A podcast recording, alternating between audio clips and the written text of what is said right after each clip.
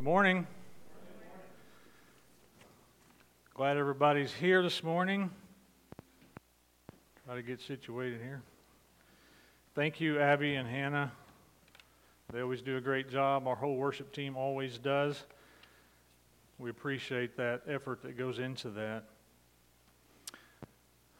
I want to talk to you a little bit this morning about being an overcomer. I think we all tend to gravitate towards stories of survival or you know hardship where somebody has really endured and has overcome some great feat or some great challenge. We love those stories, don't we? There's movies made about these things. Uh, I think about um, Aron Ralston. Maybe you've heard of Aron Ralston. He was hiking in a canyon in Utah when a boulder fell and and pinned his arm against the canyon wall. And so he's alone. Nobody knows where he is. He failed to tell anybody where he was going, when he would be back. So he's stuck and he cannot get out. And so Aron, after about 127 hours of videoing himself and saying his goodbyes to family and friends, he finally realizes he has one option, and that is to, to basically snap his arm, the bones, and get his pocket knife and cut his arm off, which he does, and hikes out of that canyon and rappels down a cliff one handed somehow, and finally is found by some other hikers and he survives. And there's a movie about that called 127 Hours. But that's an overcoming spirit. That's not being willing to go down without a fight, not just rolling over and being defeated. And then there's uh, what's his name, Louis Zamperini, or I don't know if I said that right, uh, that was uh, lost at sea, captured by the Japanese, endured all kinds of hardship in a prison camp, uh, starvation, torture, cold, the worst things you can imagine. Yet he overcame. And he lived a long life, and there's been movies made about him as well. Uh, so many different stories like that, you know, survival wilderness. That, and I love those kind of stories. I've gotten into this thing lately about these people getting attacked by bears, so wouldn't encourage you to go there. But people that survive against all odds, it's it's really encouraging. But if we, you know, if we do that physically, what about spiritually? I mean, if you think those things are bad, if, I think if we could have our spiritual eyes open to the attack that we're under all the time the devil is after us. He wants to destroy us. He comes to steal, kill, and destroy. And sometimes I think we're just oblivious to it. And maybe, maybe we haven't even realized the success that he's had with us. But it's so important to be an overcomer. We need to not only do that physically, but we need to do that spiritually in our lives. We need to overcome hardship. We need to overcome persecution. We need to overcome everything that comes against us. And we need to wake up and we need to realize that we might not be where we think we are. And that's a little bit of what I want to talk about this morning. We know we've been work if you've been here the last few weeks, Joe's been working through the letters to the seven churches in Revelation and we're not really going to go into that. He's doing a fantastic job with that. We'll touch on it just briefly. But each church received a different personalized message. But as I read through that, I notice there's, there's one thing that Jesus said to all seven churches. and the way that it reads, it's more like he's speaking to the individuals in the churches. The letters are to the churches at large. But there's one thing Jesus says in each one of them. He says, He who overcomes. If you go back and you look at all seven letters, that's in every one of them. He says, He who overcomes, which is personalized, takes it from the church level to a personal level. He who overcomes. And then he lists different things that will happen for those that, that overcome. And the Greek word for overcome is the word nikao, and it means you could say it this way He who prevails, he who gets the victory, he who holds fast against the power of his foe. That's what the word means. So he who overcomes gets the reward. In Matthew 24 13, Jesus tells his followers that the one who endures to the end shall be saved. So to endure or to overcome all the way to the end. Sometimes we think it's just a one and done. I walked the aisle, I repeated a prayer, I got dunked under some water, all is good.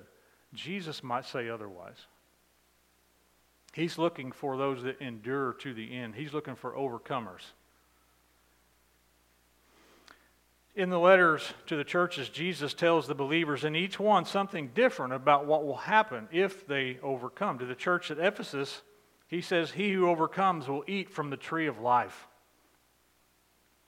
Think about that. What happened whenever mankind ate from the tree of the knowledge of good and evil? Devastation.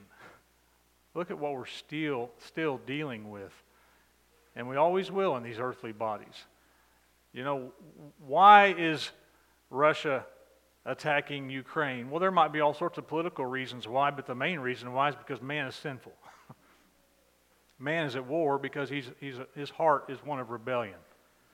So just think he who overcomes will eat from the tree of life. You know, giving your life to Christ is just a, just a, like a sampling of what it will be like to be in God's kingdom and eat from the tree of life. When everything that went wrong, whenever Adam and Eve ate from the tree of the knowledge of good and evil, will all be set right by partaking of the tree of life to the church at Smyrna, he says, He who overcomes shall not be hurt by the second death. See, a lot of people think when you die, that's it, lights out. There's two deaths. People don't realize you die once physically, but you can die a second time spiritually. And many, many people will. There will be people that sat in churches their whole life that did great things there will probably be people that talk to others about the Lord who will taste the second death. He will say, I never knew you. You say to me, Lord, Lord, but I, I, never, I didn't know you. To the church at Pergamum, he tells them he will give them some of the hidden manna. And we know manna is bread from heaven, but we also know that Jesus is the bread of life.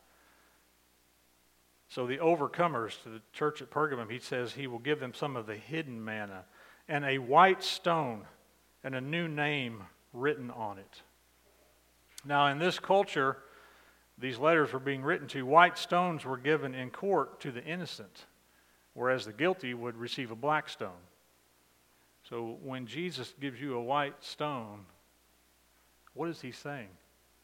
He's saying you're innocent. And the only reason you're innocent is because of what I did on your behalf. And also in that culture, a, a host, like a, a great party or a dinner, would show appreciation to a special guest by giving them a white stone with their name on it or a special message written on it. I don't know about you, but I can't wait to be handed a white stone with my new name that's written down in glory with a special message on it. You know, welcome, thy good and faithful servant. That's what we want to hear. To Thyatira, he says he will give them authority over the nations and the morning star. So believers that endure to the end will reign with Jesus. And by the way, he is the morning star. We'll be given him, the, the morning star. To Sardis, he says, He who overcomes shall be clothed in white garments. I will not erase his name from the book of life, and I will confess his name before my Father and before his angels. We know white, of course, is symbolic of purity.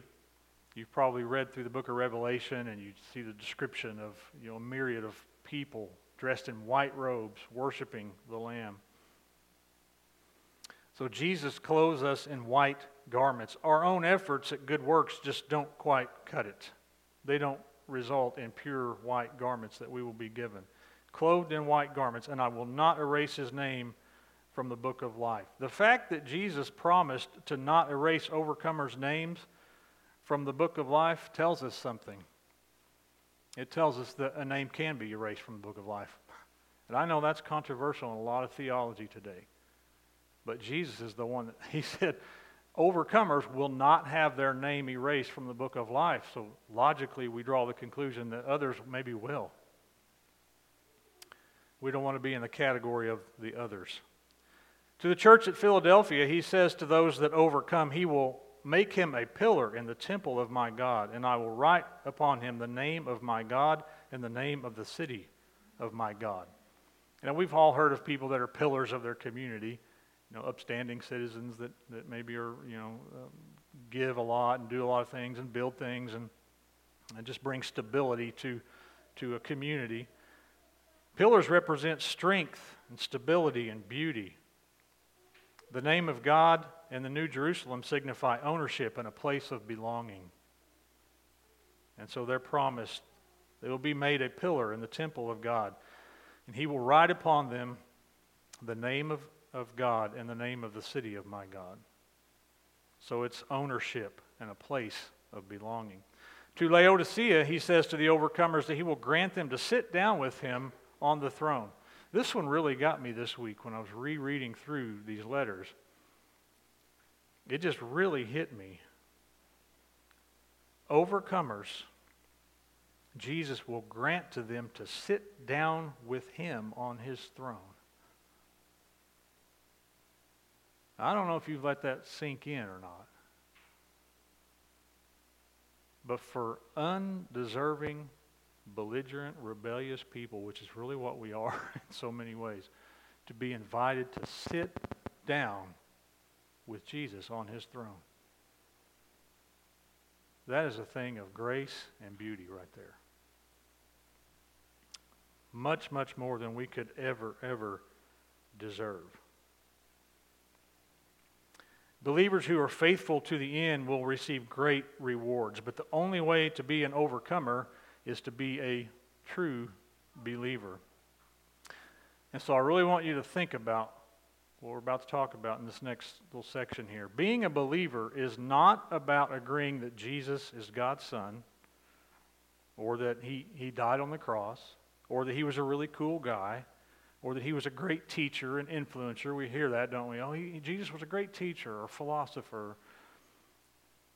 It's not about just believing certain things about Jesus. Being a true believer is about trust and surrender. It's about what do you do with that head knowledge. It's about more than the mind, it involves the heart. 1 John 5, 4 and 5 says, For whatever is born of God overcomes the world. There's our word again overcome. Whatever's born of God overcomes the world. And this is the victory that overcomes the world, our faith. And who is the one who overcomes the world? but he who believes that Jesus is the Son of God. And the word believe is the word in, in Greek, it's the word pisteuo. It means to think to be true, to be persuaded of, and to place confidence in. So it's more than just facts in the head or knowledge in the head. It's do you really trust it? It's like if you were to go uh, rappelling off of a cliff.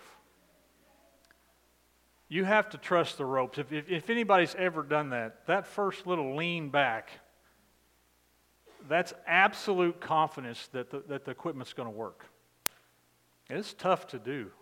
If you haven't done it, give it a try. it's exhilarating. But we, we put trust, don't we? We don't just think in our head, oh, yeah, I, I believe that harnesses and ropes work, and carabiners. I, I, I know they do for someone else. That's for someone else to do. No, if you really believe it, you'll exercise that belief. And you'll say, you know what? I do believe. People do this all the time. And I believe this works. And so you will step forward in true belief. It's more than just mental assent. True belief does not come from the head, but from the heart. The Bible tells us even the demons believe and shudder. I mean, if you think the demons don't believe that Jesus was crucified for believers and then he rose again, they absolutely believe it. But they have no place in the kingdom because they haven't done anything with that belief. They haven't applied it to their life, they haven't moved it from the head to the heart. Romans 10 9 and 10 says, If you confess with your mouth Jesus as Lord and believe where? In your heart that God raised him from the dead, you shall be saved. For with the heart man believes, resulting in righteousness, and with the mouth he confesses, resulting in salvation.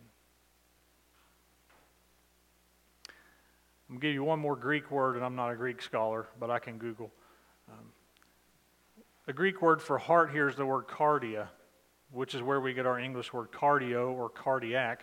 And it does indeed mean the, the heart muscle, like the actual physical organ, but it also means the rational and emotional elements, the seat of moral nature.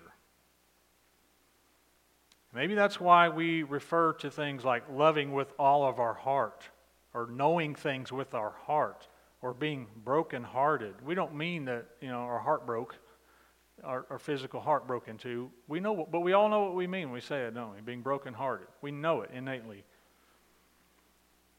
Or sometimes we might say, well, my heart's not really in it, or my heart was really in it. Or we promise with all of our heart. If the word doesn't mean more than just the physical organ, then none of that makes any sense, but we all use that language because we know what we're talking about. We know there's, there's depth, there's something more there. So, why do we talk that way? We don't think with our hearts, we think with our minds, right? Why then would we use such language about the heart? Because we are more than a clump of cells. We have an eternal soul. We are spiritual beings. The soul consists of the mind, the will, and the emotions. And I think it kind of we interchange that with heart a lot of times.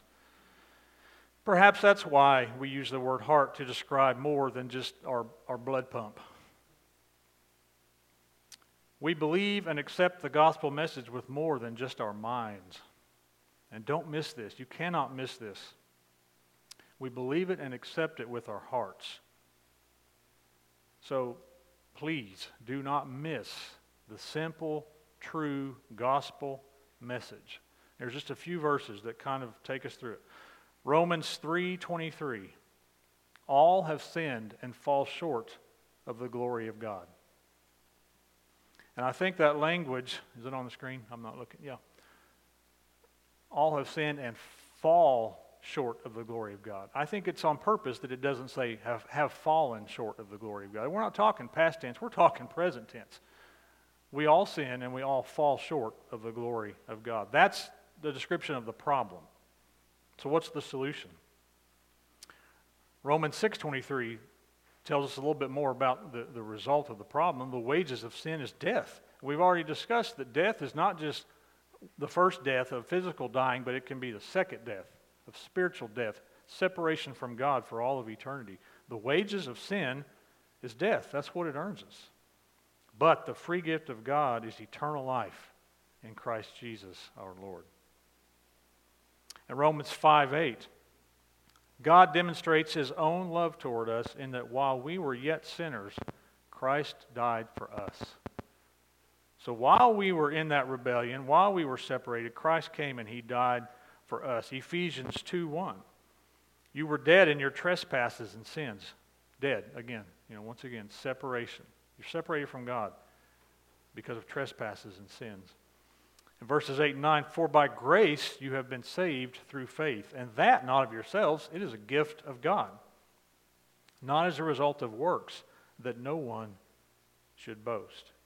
And then Jesus comes along and if it's not clear enough, he says, I am the way, the truth, and the life. No one comes to the Father but by me. There is no I'm losing this thing. It's losing me. There's no hope outside of Jesus. He suffered and died for you and me, and he did it by choice. Nobody puts God on a cross without him going willingly. Do you remember when Peter in the Garden of Gethsemane tried to rescue Jesus? Let me help you out here, Jesus. And he whacks off the soldier's ear. What did Jesus say? He said, Put your sword away. And then he said this Do you think that I cannot appeal to my Father?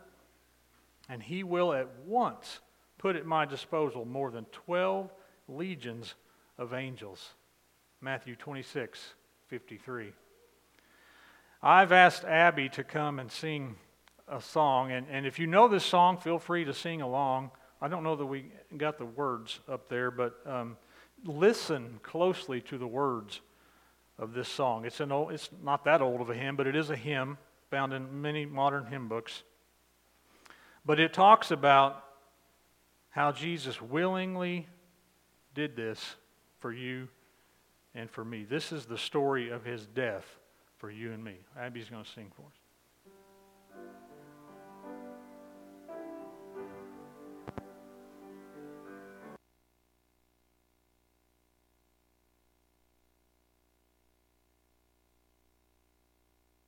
us. in the garden where he prayed. They led him through the streets in shame. They spat upon the Savior, so pure and free from sin. They said, Crucify him, he's to blame. He could have called 10,000 angels to destroy the world and set him free. He could have called 10,000 angels, but he died alone for you and me.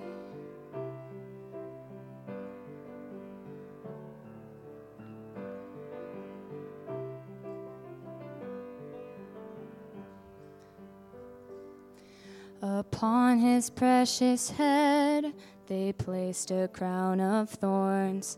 They laughed and said, Behold the King. They struck him and they cursed him and mocked his holy name. And all alone he suffered everything.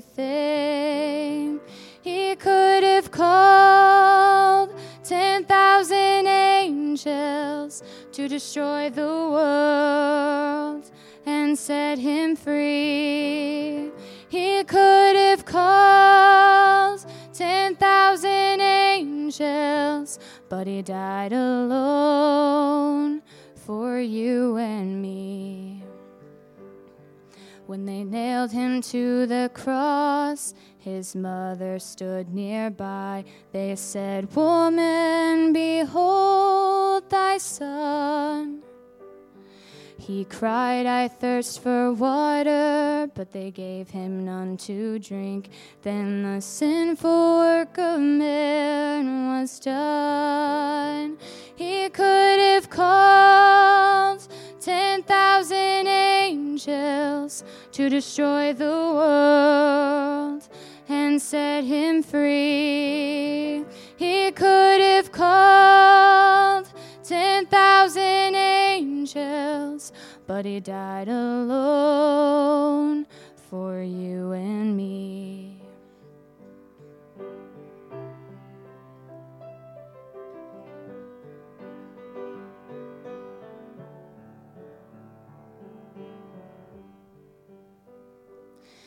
To the howling mob he yielded, he did not for mercy cry.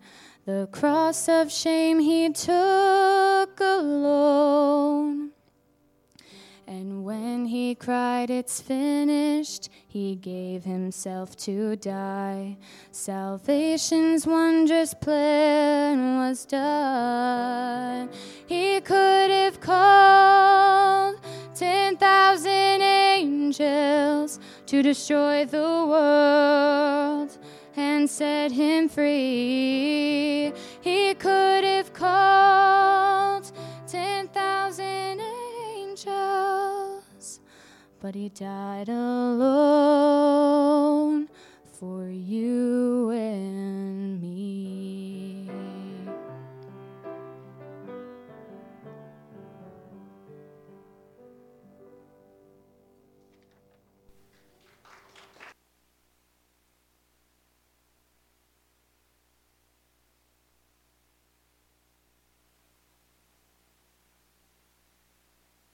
There we go.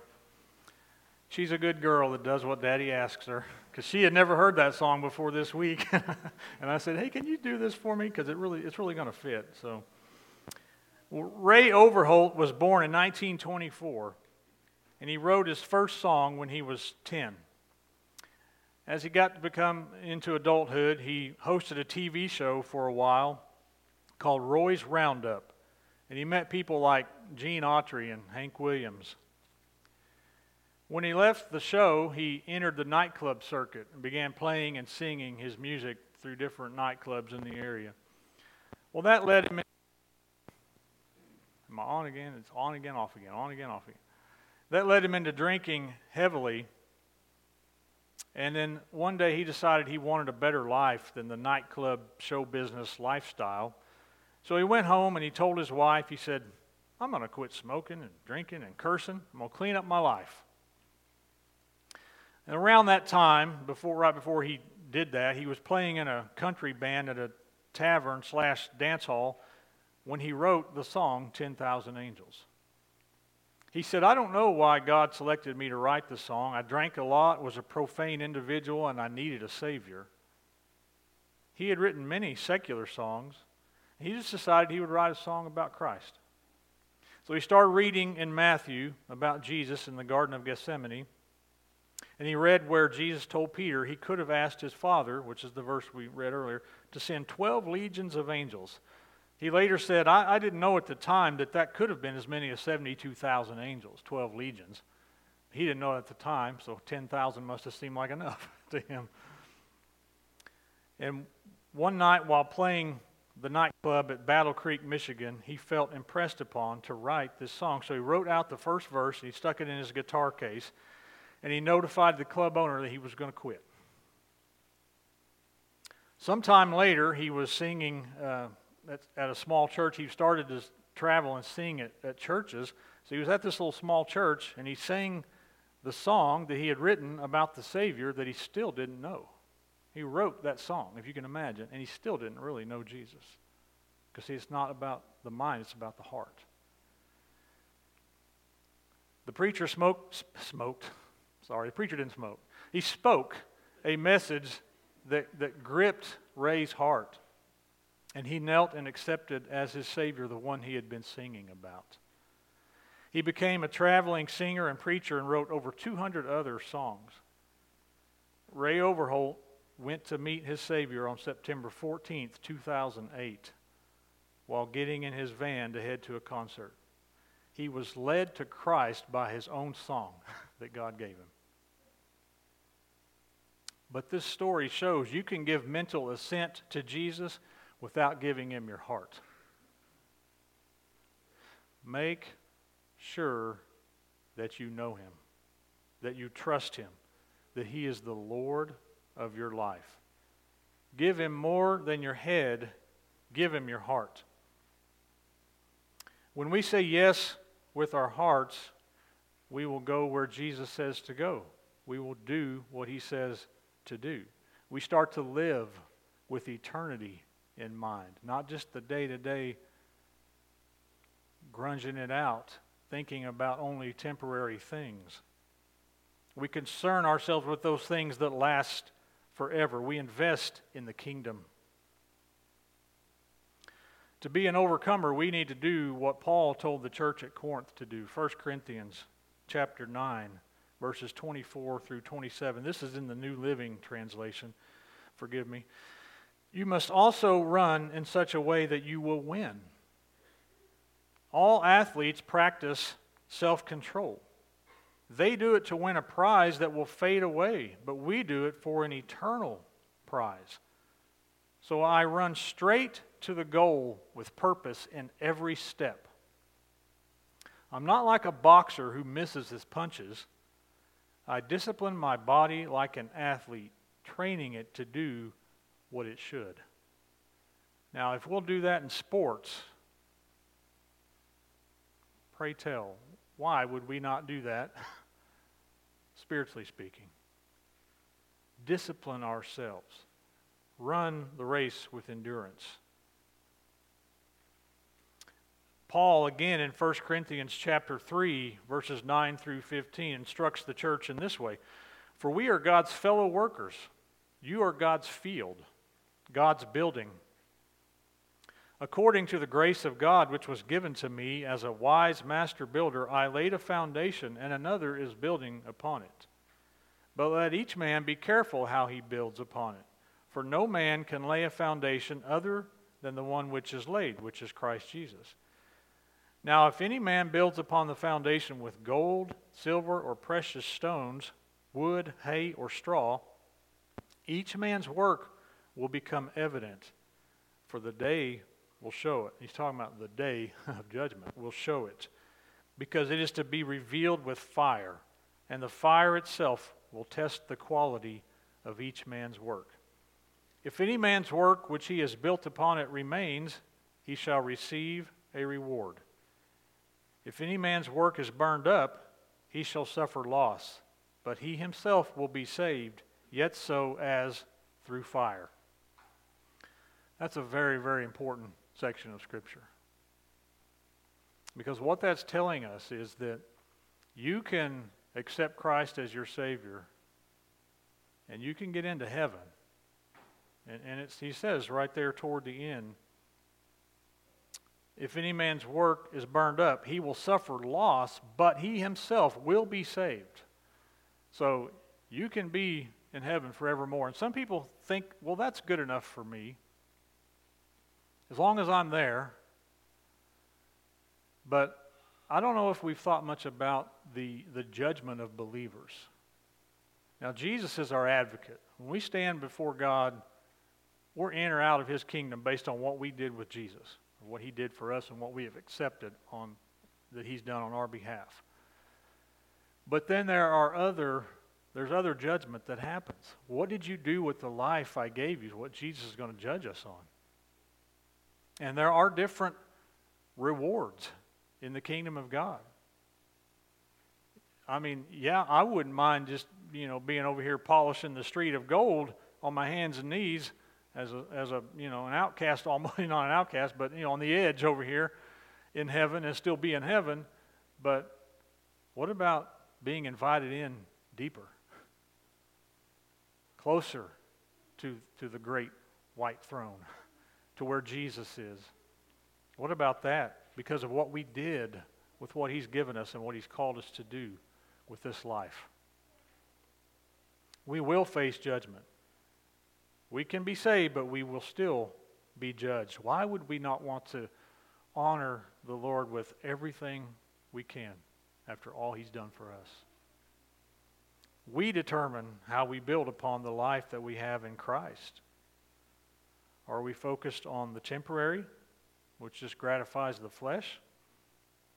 Or are we focused on the eternal and following the Word of God? So the bottom line is who is your boss? Are you the boss of your life, or is Jesus the boss of your life? Far too many times I've gotten in the way and became my own boss. It's a daily struggle. it's a battle to not do that daily. Don't be like the old Ray Overholt who sang about Jesus but did not really know him. Be like the new Ray Overholt, the Ray who was born again and lived his life for Christ. Move it from the head to the heart and walk in obedience to what God has called you to do. The girls are going to come. We're going to continue in worship. Let me just pray as they do that. Father, we thank you for your word. God, it is difficult to live in these fleshly bodies with your word. We would certainly be lost without it. So we thank you that you've made it very clear. We just need to surrender everything to you. We need to go from head knowledge to heart knowledge and, and give you our lives and realize that that you're the master. Help us to live in honor of you, giving you the glory for all that you've done, all that you are doing, and all that you will do. So when we stand before you one day, Lord, when we, we will face judgment, we don't want to just barely squeeze into heaven and that's it. We want to be given those great gifts that you want to, to dish out to those that have followed you, to those that have honored you with their lives. So, Father, forgive us when we fall short and help us to follow you with our whole heart. In Jesus' name,